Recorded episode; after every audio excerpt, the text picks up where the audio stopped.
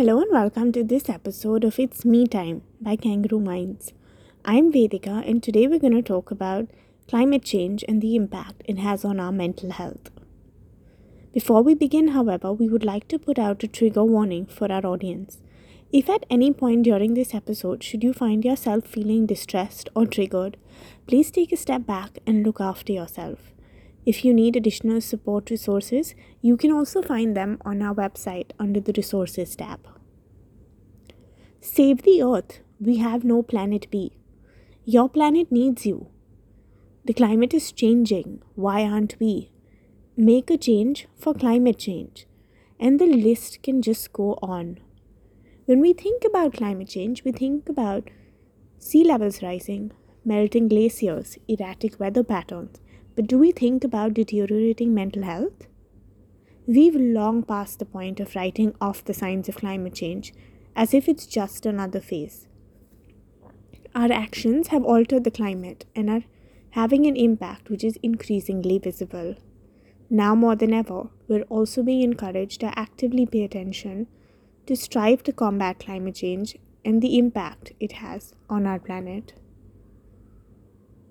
Most people realize that climate change can affect our physical health through pollution, the spread of disease, and food scarcity. However, when we think about climate change, we usually focus on the impact it has on the environment and at the most on physical health. However, what we tend to forget is that how environmental degradation and climate change can have an impact on our mental health as well. And this is the impact that we're going to discuss moving forward. As people around the world are growing increasingly anxious about the impact of climate change, there has also been a rise in what experts are terming as eco anxiety. Eco anxiety can best be explained as the fear of ecological and environmental disasters, which is characterized by severe and deliberating worry about climate and environmental risks.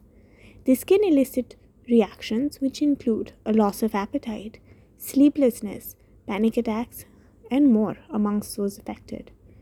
In recent years, there has also been an increase in media interest around eco anxiety, given that we're starting to see climate change more than just weather changes and environmental disasters.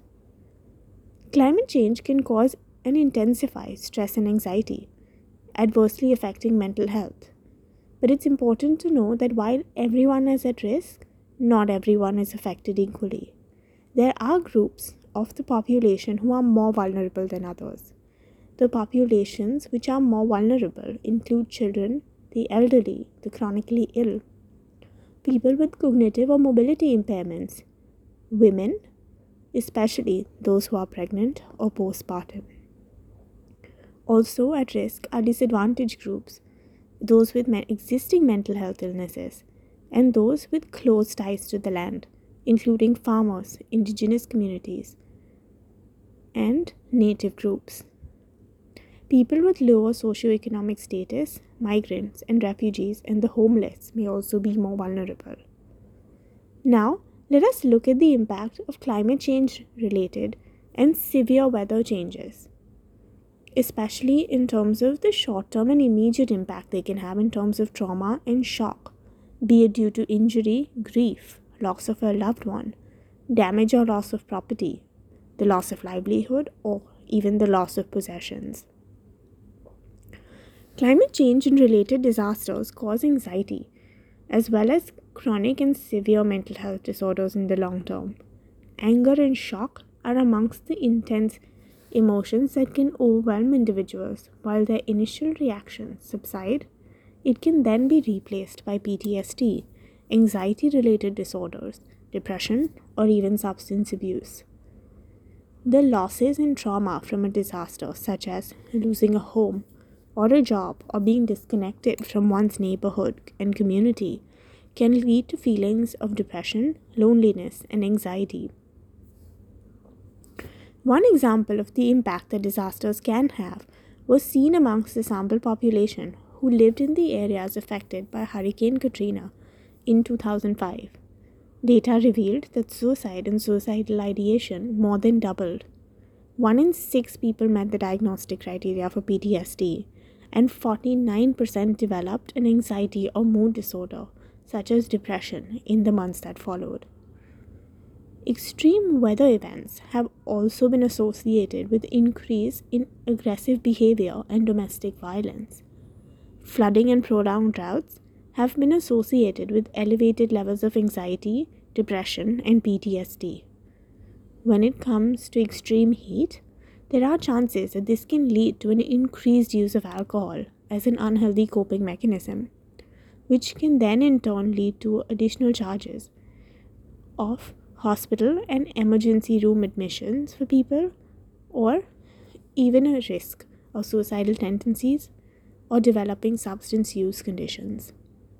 Increasing temperature is likely to also increase the rate of aggression and violent suicides, while prolonged droughts due to climate change can lead to an increase in farmer suicides.